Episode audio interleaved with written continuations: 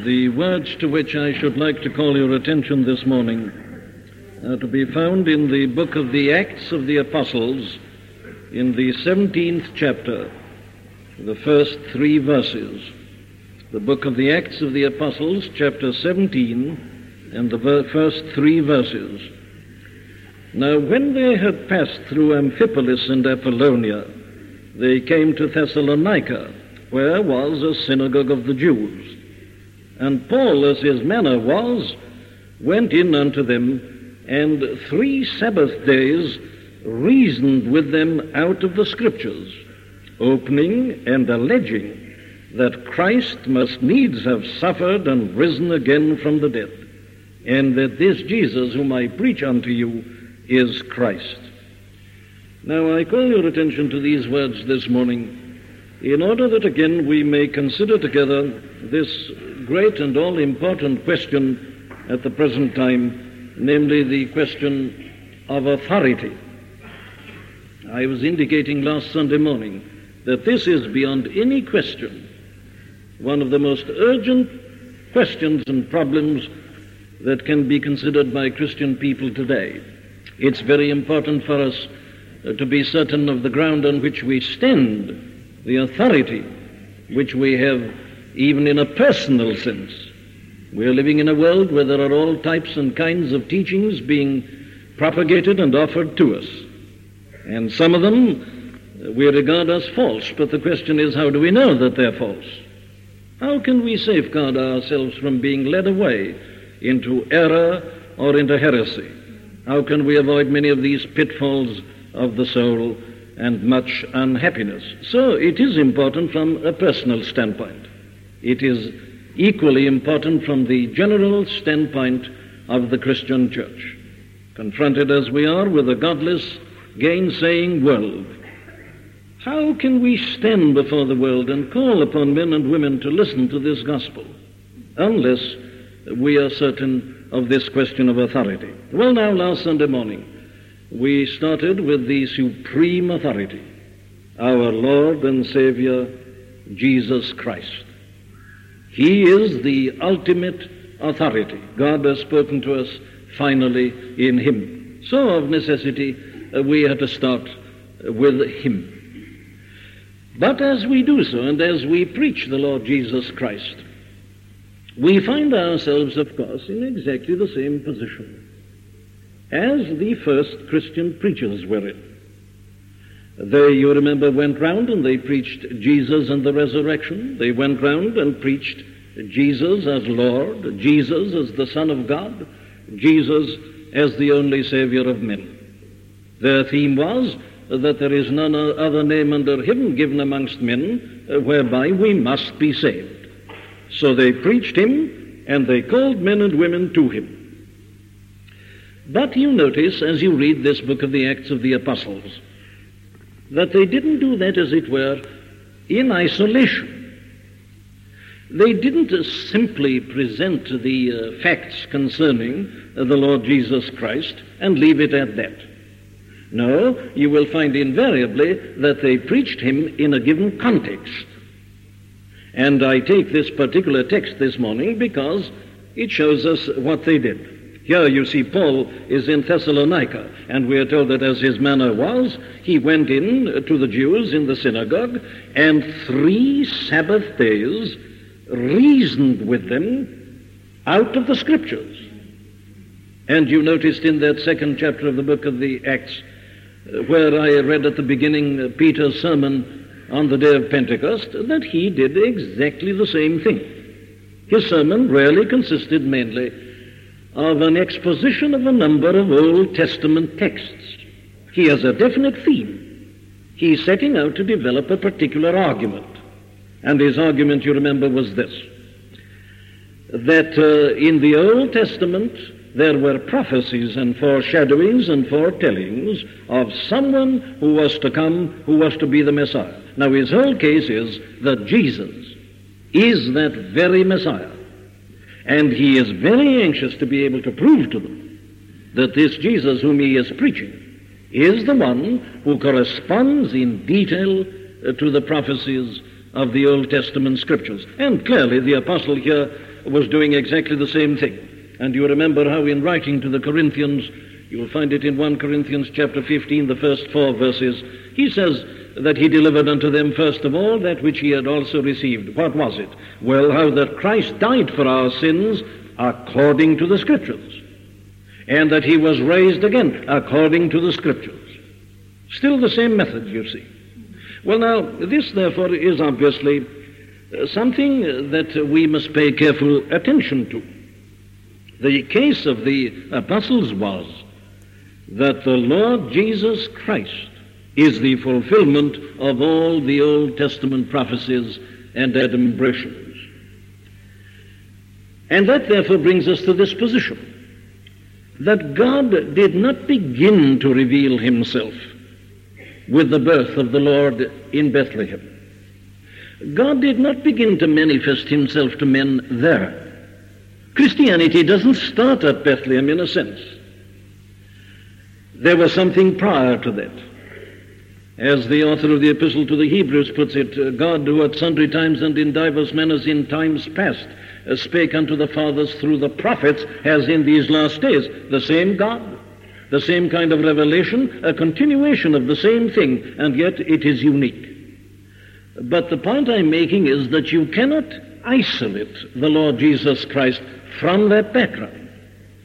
The apostles, and after all, they're the only models and standards that we have of what is truly Christian preaching.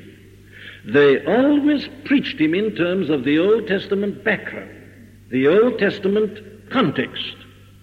And I say it was their great concern to prove that he is the one who is the fulfillment of all this. Or to put it the other way around, they could see quite clearly that there was no hope for their message and no hope for the Christian church unless they could show and could prove beyond any doubt that their Lord and Savior whom they proclaimed really did fit into the Old Testament background, and that it inevitably led on to him. In other words, you cannot preach the Lord Jesus Christ without coming up at once against the whole question of the authority of the Scriptures. Now, I'm emphasizing this and putting it in this form for this reason, that the whole tendency at the present time is to divorce the Lord Jesus Christ from the Scriptures. Now, this is interesting, because it shows you the way in which unbelief has to resort to these various expedients from age to age and from time to time.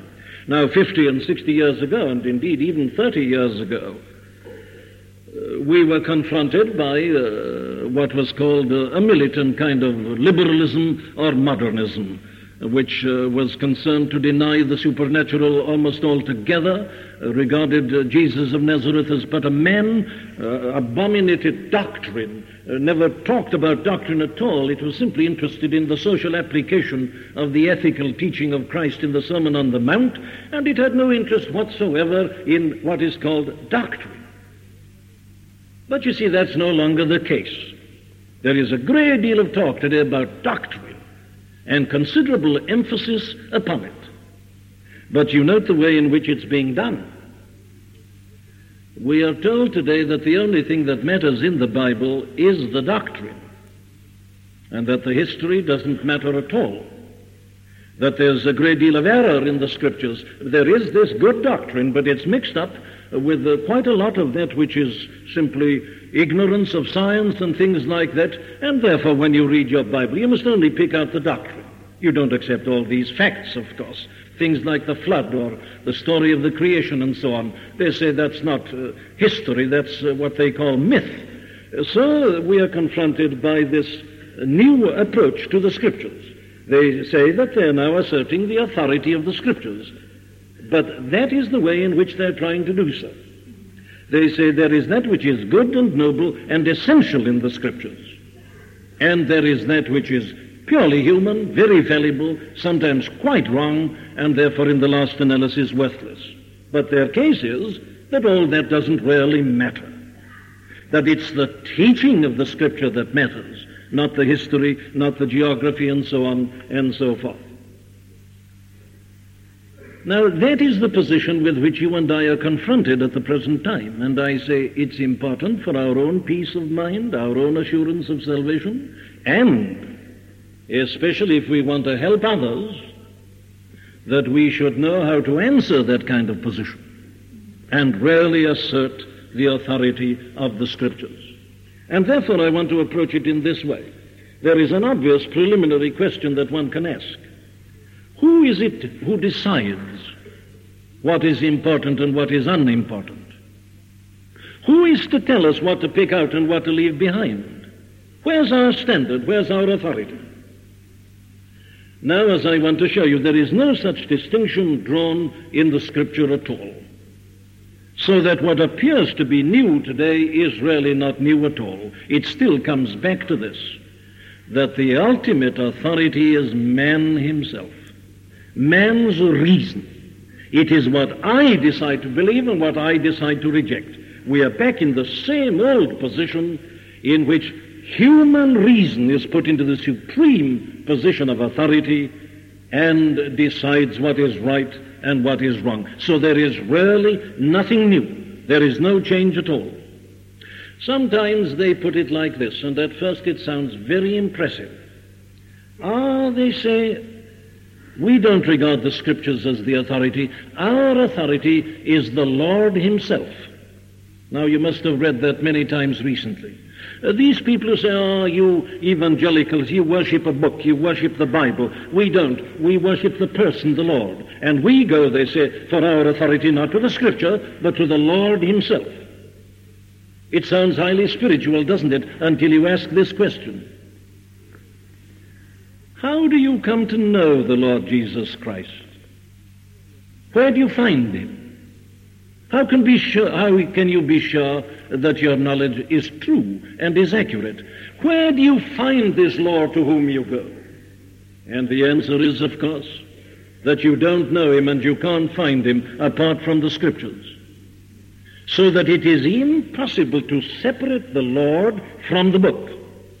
The two must go together. It is here I know all about him. Apart from this, what do I know? Well, simply things that I may imagine, things that I may think that I'm feeling and I'm experiencing. It's entirely subjective. And I have no authority whatsoever. I may feel one thing, another man feels something else, and we both claim we're right, and we've got no objective standard to which we can bring our respective experiences. So that this new idea, you see, which sounds so wonderful at first, that we're taking the teaching and leaving the rest, and it seems to solve the problem of the antagonism of science and Scripture, it doesn't touch the problem at all. It leaves us exactly where we were, and we either decide in terms of our own reasoning or else in terms of our own subjective feeling. Now then, it is important, therefore I think you'll agree, that we do approach and examine together again this great and vital question of the authority of the Bible, the authority of the Holy Scriptures. Obviously, in one short sermon like this, I can only just touch the subject, but I do want to sketch for you a kind of approach to the problem. And therefore, I want to put to you certain principles. Now, here's the first principle, a general principle. It is vitally important in these matters that we should start with the whole and not simply with certain parts. Now, I mean this. You generally find, I think, if you have discussions with people about this matter, that instead of starting with the whole Bible, they say, now, wait a minute, what about that question of creation? Are you not familiar with the evidence of the fossils? The geologists say this, and immediately you're arguing about a particular. Or they say, what about this question of the flood? They raise some particular points, and as you're discussing the Scriptures, you find you spend the whole of your time upon some detail.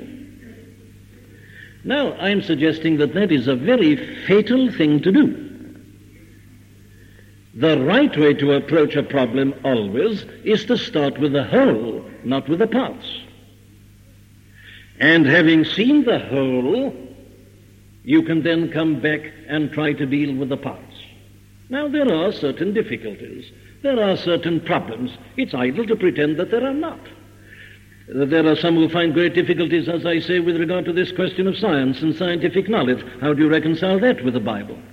Others take particular details in the Bible, what appear to be inconsistencies or even contradictions on the surface. They're troubled by those. They take a little detail and they spend the whole of their life looking at details. And while they're looking at details, they're missing the whole. In other words, it's this old fallacy of missing the wood because of the trees. It's the fallacy of missing the whole grand panorama and landscape because of some particular little detail in which you happen to be interested. Now, if we really want to understand this question of the authority of the Scriptures, I say the way to do so is, first of all, to look at this book as a whole. Take it in its entirety. Take a big view of it. Look at the big things that are demonstrated and manifested here. Now, then you'll come to a certain conclusion. Then, in the light of that, take up your particular problems, your particular details. I like to think of this always in terms of this kind of illustration. You remember from your history books that in 1759, at the Battle of Quebec, General Wolfe conquered Canada, captured it from the French. In one battle, Canada was captured from the French. But if you know your history thoroughly, you'll know this, that it took many, many long years and many local particular skirmishes before the whole of that great country was really possessed. You see, you can win the whole in one battle, but then you have to go and come back to the details and mop them up, as it were, one by one, a kind of mopping up operation. Now, that's what I'm recommending with regard to this question of the Scriptures. Don't start with particular points. Look at the whole view, the whole case that the Bible claims for itself. And I think if you only do that, you will find that your attitude towards the particular difficulties and problems will be greatly different. In other words, you may say this at the end, well, I see that there is a big case here. There are particulars about which I'm still not clear and still not quite happy. But I cannot reject the whole simply because of this one little thing which I do not understand. Now, that seems to me to be the tragedy with so many people today. Because of some little particular difficulty, the whole magnificent case presented here is rejected by men and women. They fail to see these big things because they stumble at a little thing. There's a first principle then. Well, let us come to a second. And this I am anxious to emphasize particularly. We must realize that ultimately our acceptance or rejection of the authority of the Scriptures is not a matter of argument, but a matter of faith. Now, I wonder whether we're all perfectly clear about that. There are arguments for the Scriptures. I'm going to produce a few in a moment. But God forbid that I should rely upon these arguments. Finally, I say a man believes in the Scriptures not as the result of arguments, but as the result of the illumination of the Holy Spirit. Now, that is Protestant teaching. The Protestant fathers all asserted this, that apart from what they called the testimonium spiritus internam, the inward, inner testimony of the Spirit, no man can really see that this is the Word of God. Now, there are these arguments. I'm going to show them the argument of prophecy, which I've already implied, and other arguments. To me, they're marvelous arguments, yes, but they're only supporting arguments. In other words, you must never, when you're discussing these matters with an unbeliever, come to him with this kind of attitude, that after you've marshaled your arguments, you will have proved it so logically, he's bound to accept it. Not at all. The Apostle Paul makes this perfectly plain and clear when he says this, "The natural men receiveth not the things of the Spirit of God, for they are foolishness unto him. Neither can he, for they are spiritually discerned. In other words, I don't hesitate to make this assertion. No man can believe that the Scriptures are the Word of God unless he is a Christian. Obviously, if he believed that this is the Word of God before he was a Christian, well, he'd have to believe the whole message, and therefore he would already be a Christian. So that it seems to me that there is a great danger here. It's no use going to an unbeliever and saying, "Now, wait a minute, do you believe the Scripture is the Word of God? Because if you don't, I've nothing to say to you." That was not the apostolic method. They preached the Lord Jesus Christ, and then in the light of that they brought in their Scriptures. But they didn't start by asking men to accept the authority of the Scriptures. They cannot. The natural man is incapable of this. He must first of all be enlightened by the Holy Spirit himself. It is a matter of faith, not of logic, not merely of understanding and accepting particular arguments. Now, I do trust we're all happy about that particular position. Look at it like this, if you like. There are men who once upon a time were unbelievers and saw nothing in the Scriptures at all and didn't believe that they were the Word of God and rejected the truth. Then they're converted as the result of the operation of the Holy Spirit. And what happens? Immediately they see that the Scriptures are the Word of God. They see the marvelous argument, the wonderful exposition of truth. They accept the whole. The same men with the same mind, the same reason, the same understanding. My friends, this is a spiritual book, and therefore it must be approached with a spiritual mind and a spiritual understanding. Therefore, don't be surprised that great men who are infidels do not believe that this is the Word of God. They cannot believe that it is until they have received the illumination and the enlightenment. My third point is this one: that the authority of the Scripture is not so much something to be defended as something which is to be asserted. You remember how Mr. Spurgeon used to put this in his own inimitable manner. He said, "If ever you see a lion being attacked, you needn't defend him. All you need to do is to open the gate and let him out." And I think that many of us have often forgotten that. We become so nervous for the Word, instead of preaching it, instead of asserting it, instead of proclaiming it. And never was there such an opportunity for doing that as there is in the modern world. Because with the world as it is today, the fact of the matter is that there is no explanation of our world as it is this morning which is in any way adequate save this. How do you explain civilization so-called as it is in this 20th century?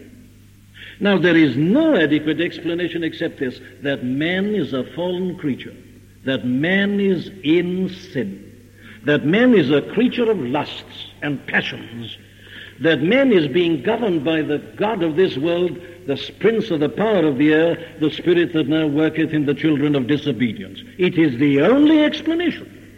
And I say we've never had such a glorious opportunity of asserting the message of the Bible. It says it from beginning to end, that things are as they are because man has fallen from God and is under the wrath of God. Now, here is the interesting thing. The world in general is beginning to say that now. There are men and women saying that now who would have scouted the very suggestion 30 years ago. You remember how during the last war, a man like the late Dr. Joad changed his opinion and was honest enough to say so. He said he'd now come to believe in evil and he'd come to believe in God. In the 30s, he didn't believe in God nor in evil. He didn't believe in sin nor any of these things at all. He then wrote a book and said he'd come to believe in evil and in God. How would he come to believe it? Oh, not because the Bible taught it. He said the war had made him believe it. That as he examined the phenomenon of Hitlerism, and as he saw the things that were happening in the world, he said he was driven to believe that there was such a thing as evil, an evil power, an evil force, sin, and that in turn had led him back to God. Now, there are many others who are saying the same thing. But still you notice they don't believe the right things because the Bible teaches them, but because the war or circumstances or an atomic bomb or something else like that has made them believe it. And thus we arrive at this ludicrous position. You will find that these people say, we have come to believe in these doctrines, but of course we can't go back and believe the whole Bible. We can't go back on what higher criticism has discovered for us. They say we can't go back to that pre-critical position. It's done such marvelous things. It's given us such marvelous new insights, they say. And then you read their books to discover what the new insights are. And the new insights are the things that we evangelicals have always been proclaiming. The men who denied our doctrine of sin and of men in a fallen condition, the doctrine of the devil and of evil spirits and of salvation, the men who denied all that 30 years ago and who are now believing it, still refuse to recognize the authority of the Scriptures. With all their boasting about their new insights, they have simply had to come back by the pressure of events and circumstances to what we have always asserted for the book and the doctrines which it teaches and proclaims. Very well, then, I say, there was never a time when it is so easy to assert the authority of the Scripture. Here it's been saying it throughout the centuries.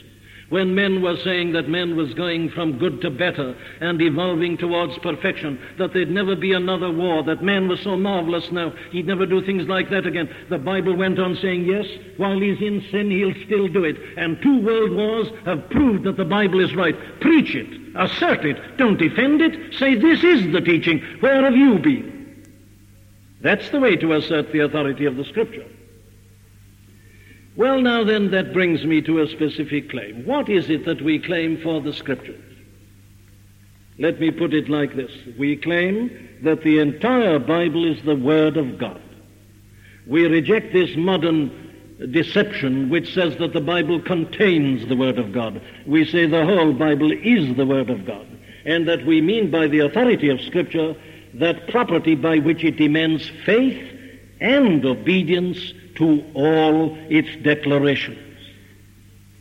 Why do I thus refuse to divide the Bible into 2 sections, that which is true and that which is false, that which is divine and that which is human? Why? Well, for these reasons.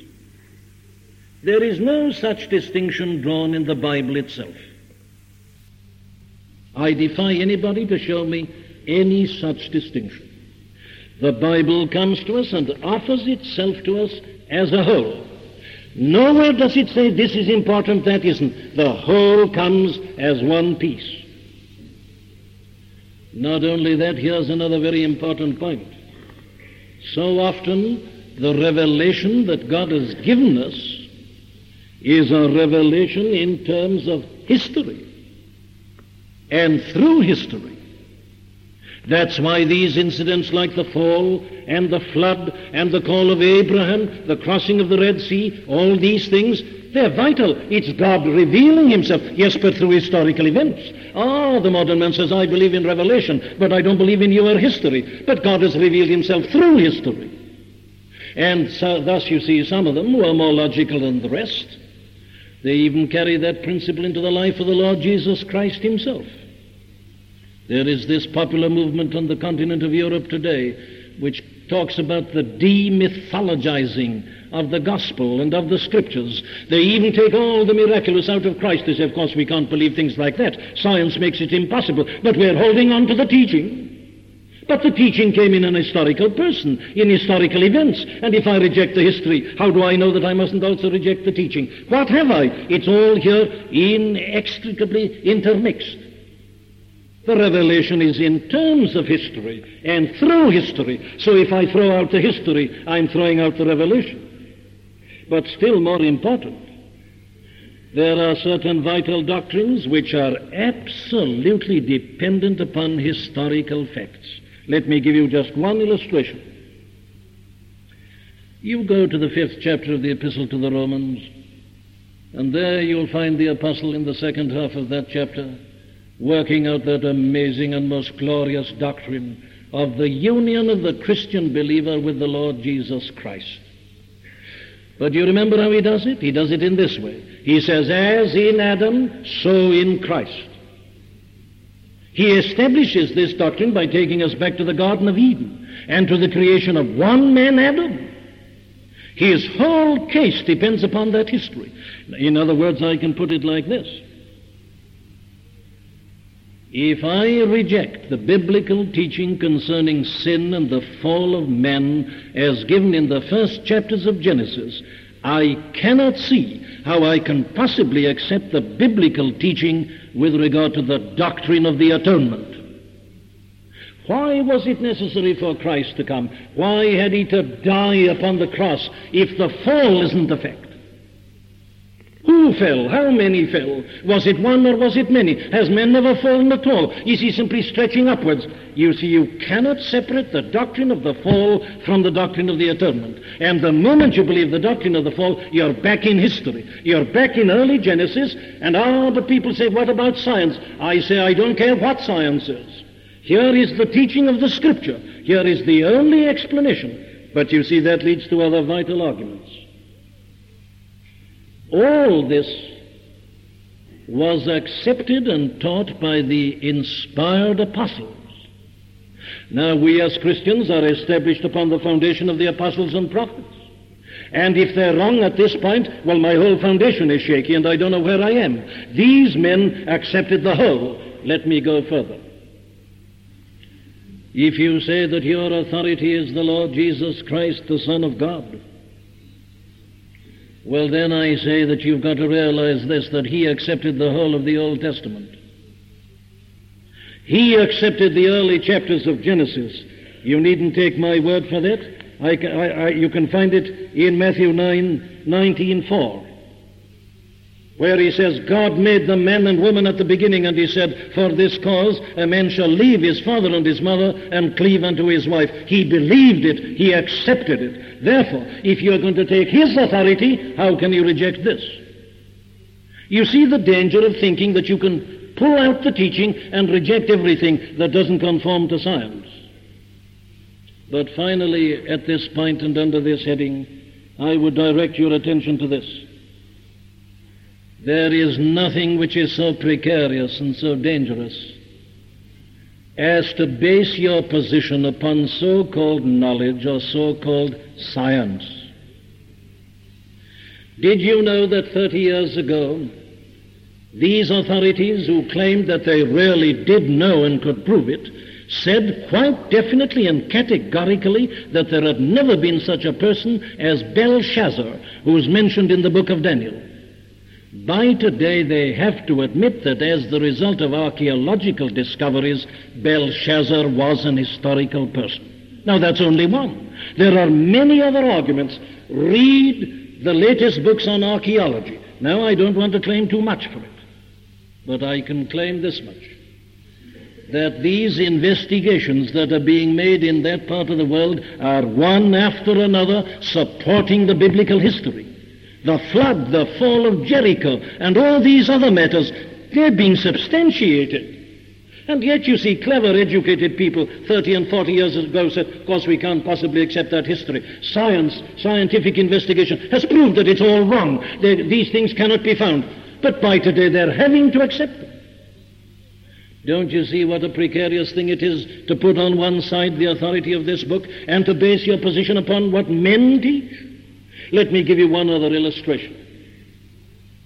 100 years ago and after, biologists and others were teaching with an absolute dogmatism.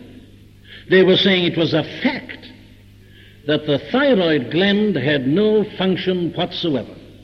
The pituitary gland in the brain, they said, was nothing but a vestigial organ. Now, they didn't say that they thought that, they said this is a fact. But you see, by today, we know that you can't live without your pituitary and thyroid, that they're absolutely vital to life. My dear friends, let me appeal to you as one who had a certain amount of scientific training. Beware of basing your position upon the supposed certainties of modern knowledge or of science. It's constantly changing. These men put forward their theories. They can't prove them. So that as you face this whole question, I say be very wary, be very careful. But come, let me mention to you some of the detailed arguments to which I referred. If you're interested in detailed arguments, these are the arguments that the Protestant fathers used to adduce in order to show the authority of Scripture. They said the majesty of the God who speaks of himself in the Scripture, the truthfulness of Scriptures, the sublimity of the mysteries revealed, the perfection of the teachings and the precepts, the manner of speaking, profound, simple, clear, brief, the power of Scripture to move the hearts of sinful men, its capacity to maintain its truthfulness in face of time and opposition. And one of the best of all, the remarkable harmony between the Old and the New Testaments, the fulfillment of prophecy. You remember how Peter used that argument? He said, we have not followed cunningly devised fables in preaching to you. We were with him on the mount, but I've got something better. We have a word of prophecy made yet more sure, 2 Peter 1:19. Well, here it is. And this, that though the Bible has been written by some 66 different persons, there are 66 different books rather in the Scriptures, written over as long a period as 1,600 years, yet the doctrine is the same in every one of them. It doesn't matter where you go, you'll find the same teaching, the same message, the same doctrine. There are more than 40 writers, 66 books, 1,600 years duration in the composition. And yet there's only one theme, one argument, one statement. There is this unity of the Scripture. Now, isn't it a pathetic and a tragic thing that people can ignore all this evidence and say, I can't believe your Scripture because of this little detail, this little problem that I've got here or there. And his problem is raised by supposed modern knowledge. Now you see what I meant by talking about starting with the whole and not with the parts. You face the whole message, the whole case of the Bible. And then when you come back to the early chapters of Genesis, you say, well, now what do I do now? Well, what I do is this. I say, scientists, geologists say this or that. They can't prove it. It's only a theory. And until they can prove it, I am believing this. I continue to believe it. I don't understand certain things. I admit it frankly. But I'm not going to reject the whole because I don't understand the part. I believe the whole message, and I am certain that finally I and all others shall find that all the discrepancies vanish. There can be no contradiction between the Scriptures and true science because both come from God. You and I are not able to see. We don't understand. I'm almost tempted to make a reference. I heard a man giving a lecture a few weeks ago, and he talked about these billions and billions and billions of light years and the length of time it takes for light to come from the sun to the earth. And he spoke thus in these tremendous terms. Well, I've only one thing to say. Whether you agree with it or not, for myself, I just don't believe it. You see, they're aware of what happens up to a certain point. Then they assume that it's the same from there on, but they don't know. And they're acting on an assumption, and thus they can talk glibly about billions. They don't know, I don't know, and therefore I don't believe their assertions.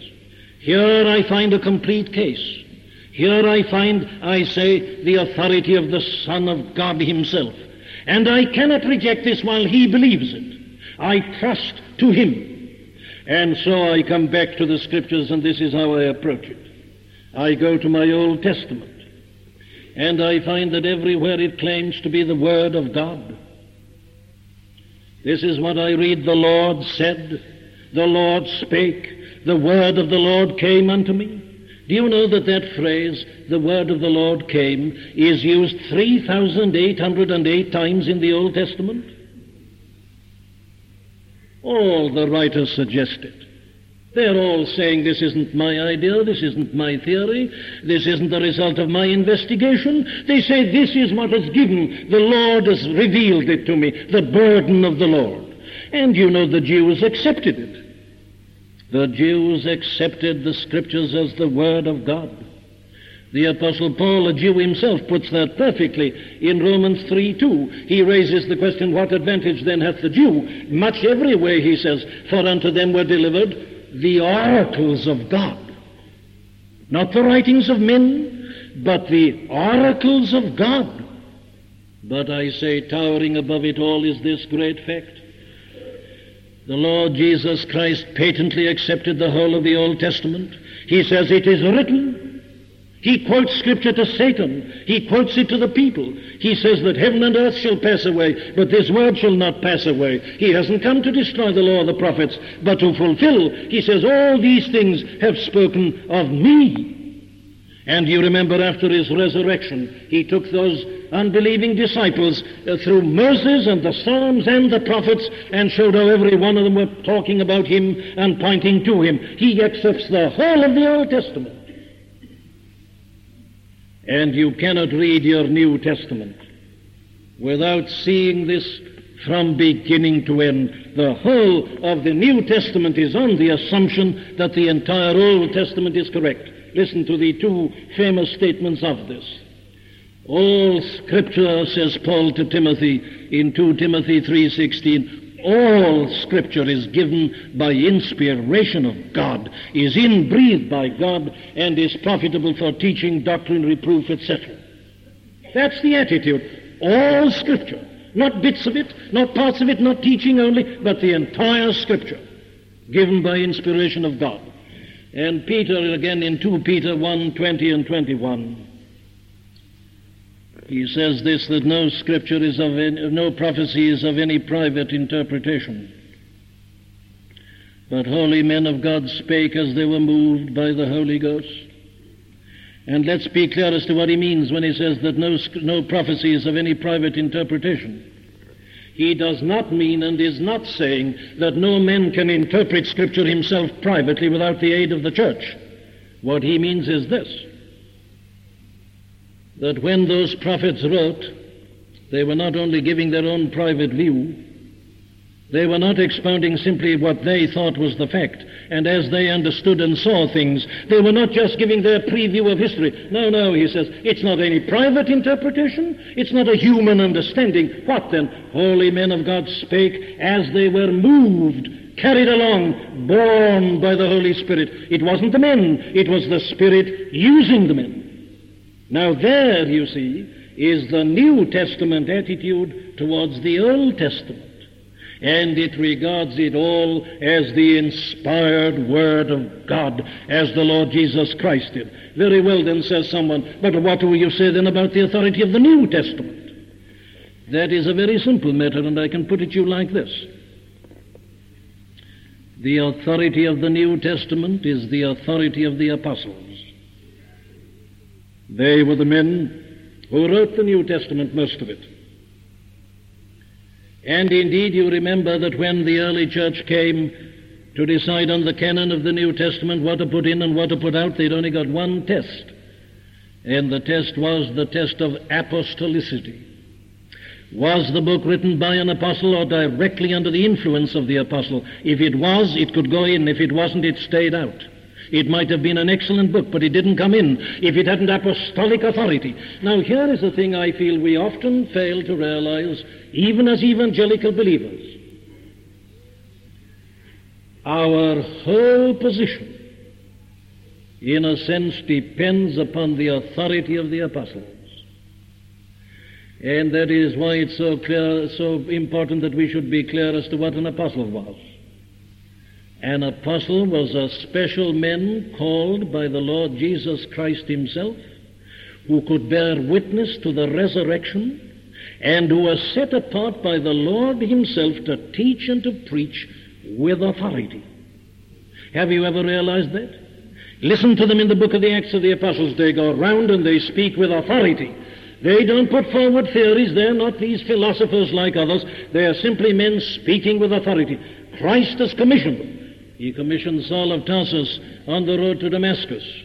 He said, I've called you to be a witness and a minister. Go and tell the people and the nations. And you know, these apostles claim that authority. They claim the authority in their preaching and in their writing. Listen to Paul putting it to the Thessalonians.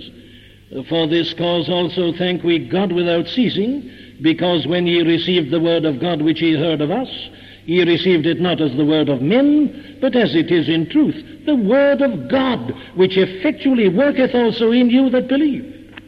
Paul doesn't hesitate to say this. Though we or an angel from heaven preach any other gospel unto you than that which we have preached, let him be accursed. Is that just Paul's pride and egotism?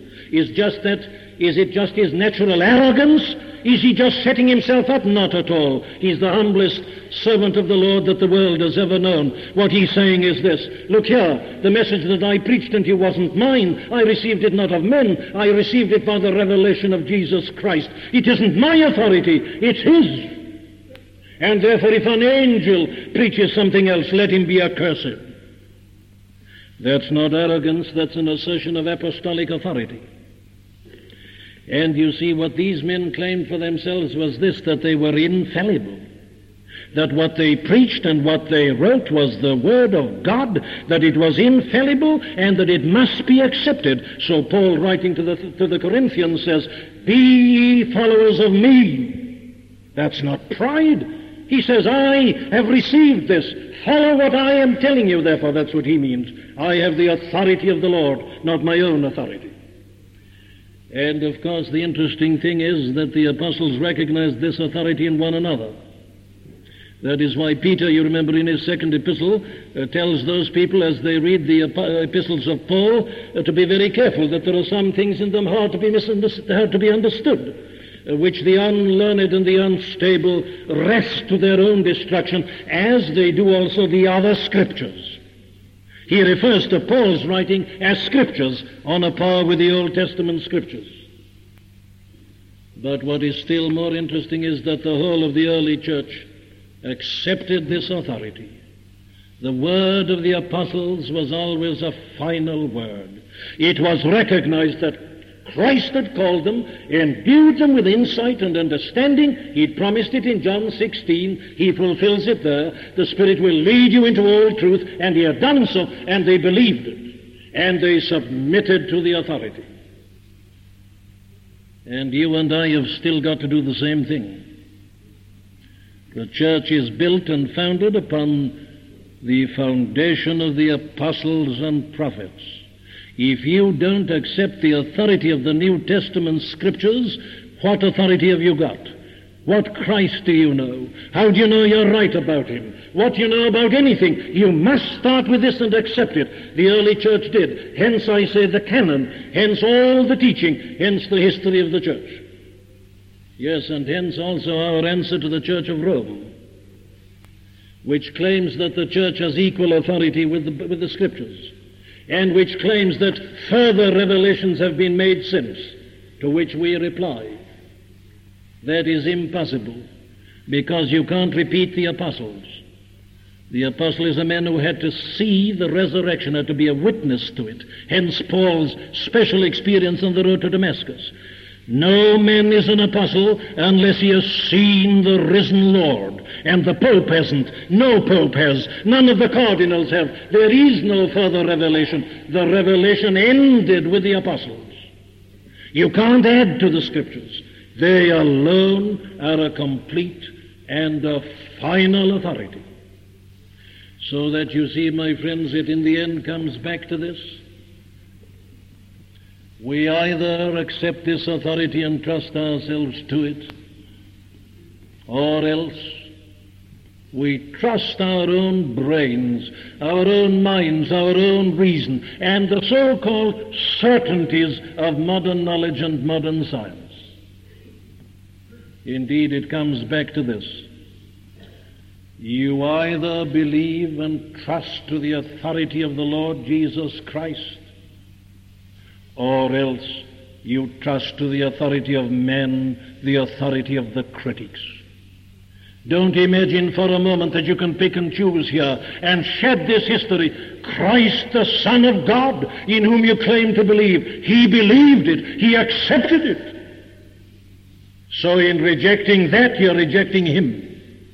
You cannot separate the doctrine of the Scripture from the doctrine of the person of our Lord and Savior Jesus Christ. So our authority is the Lord.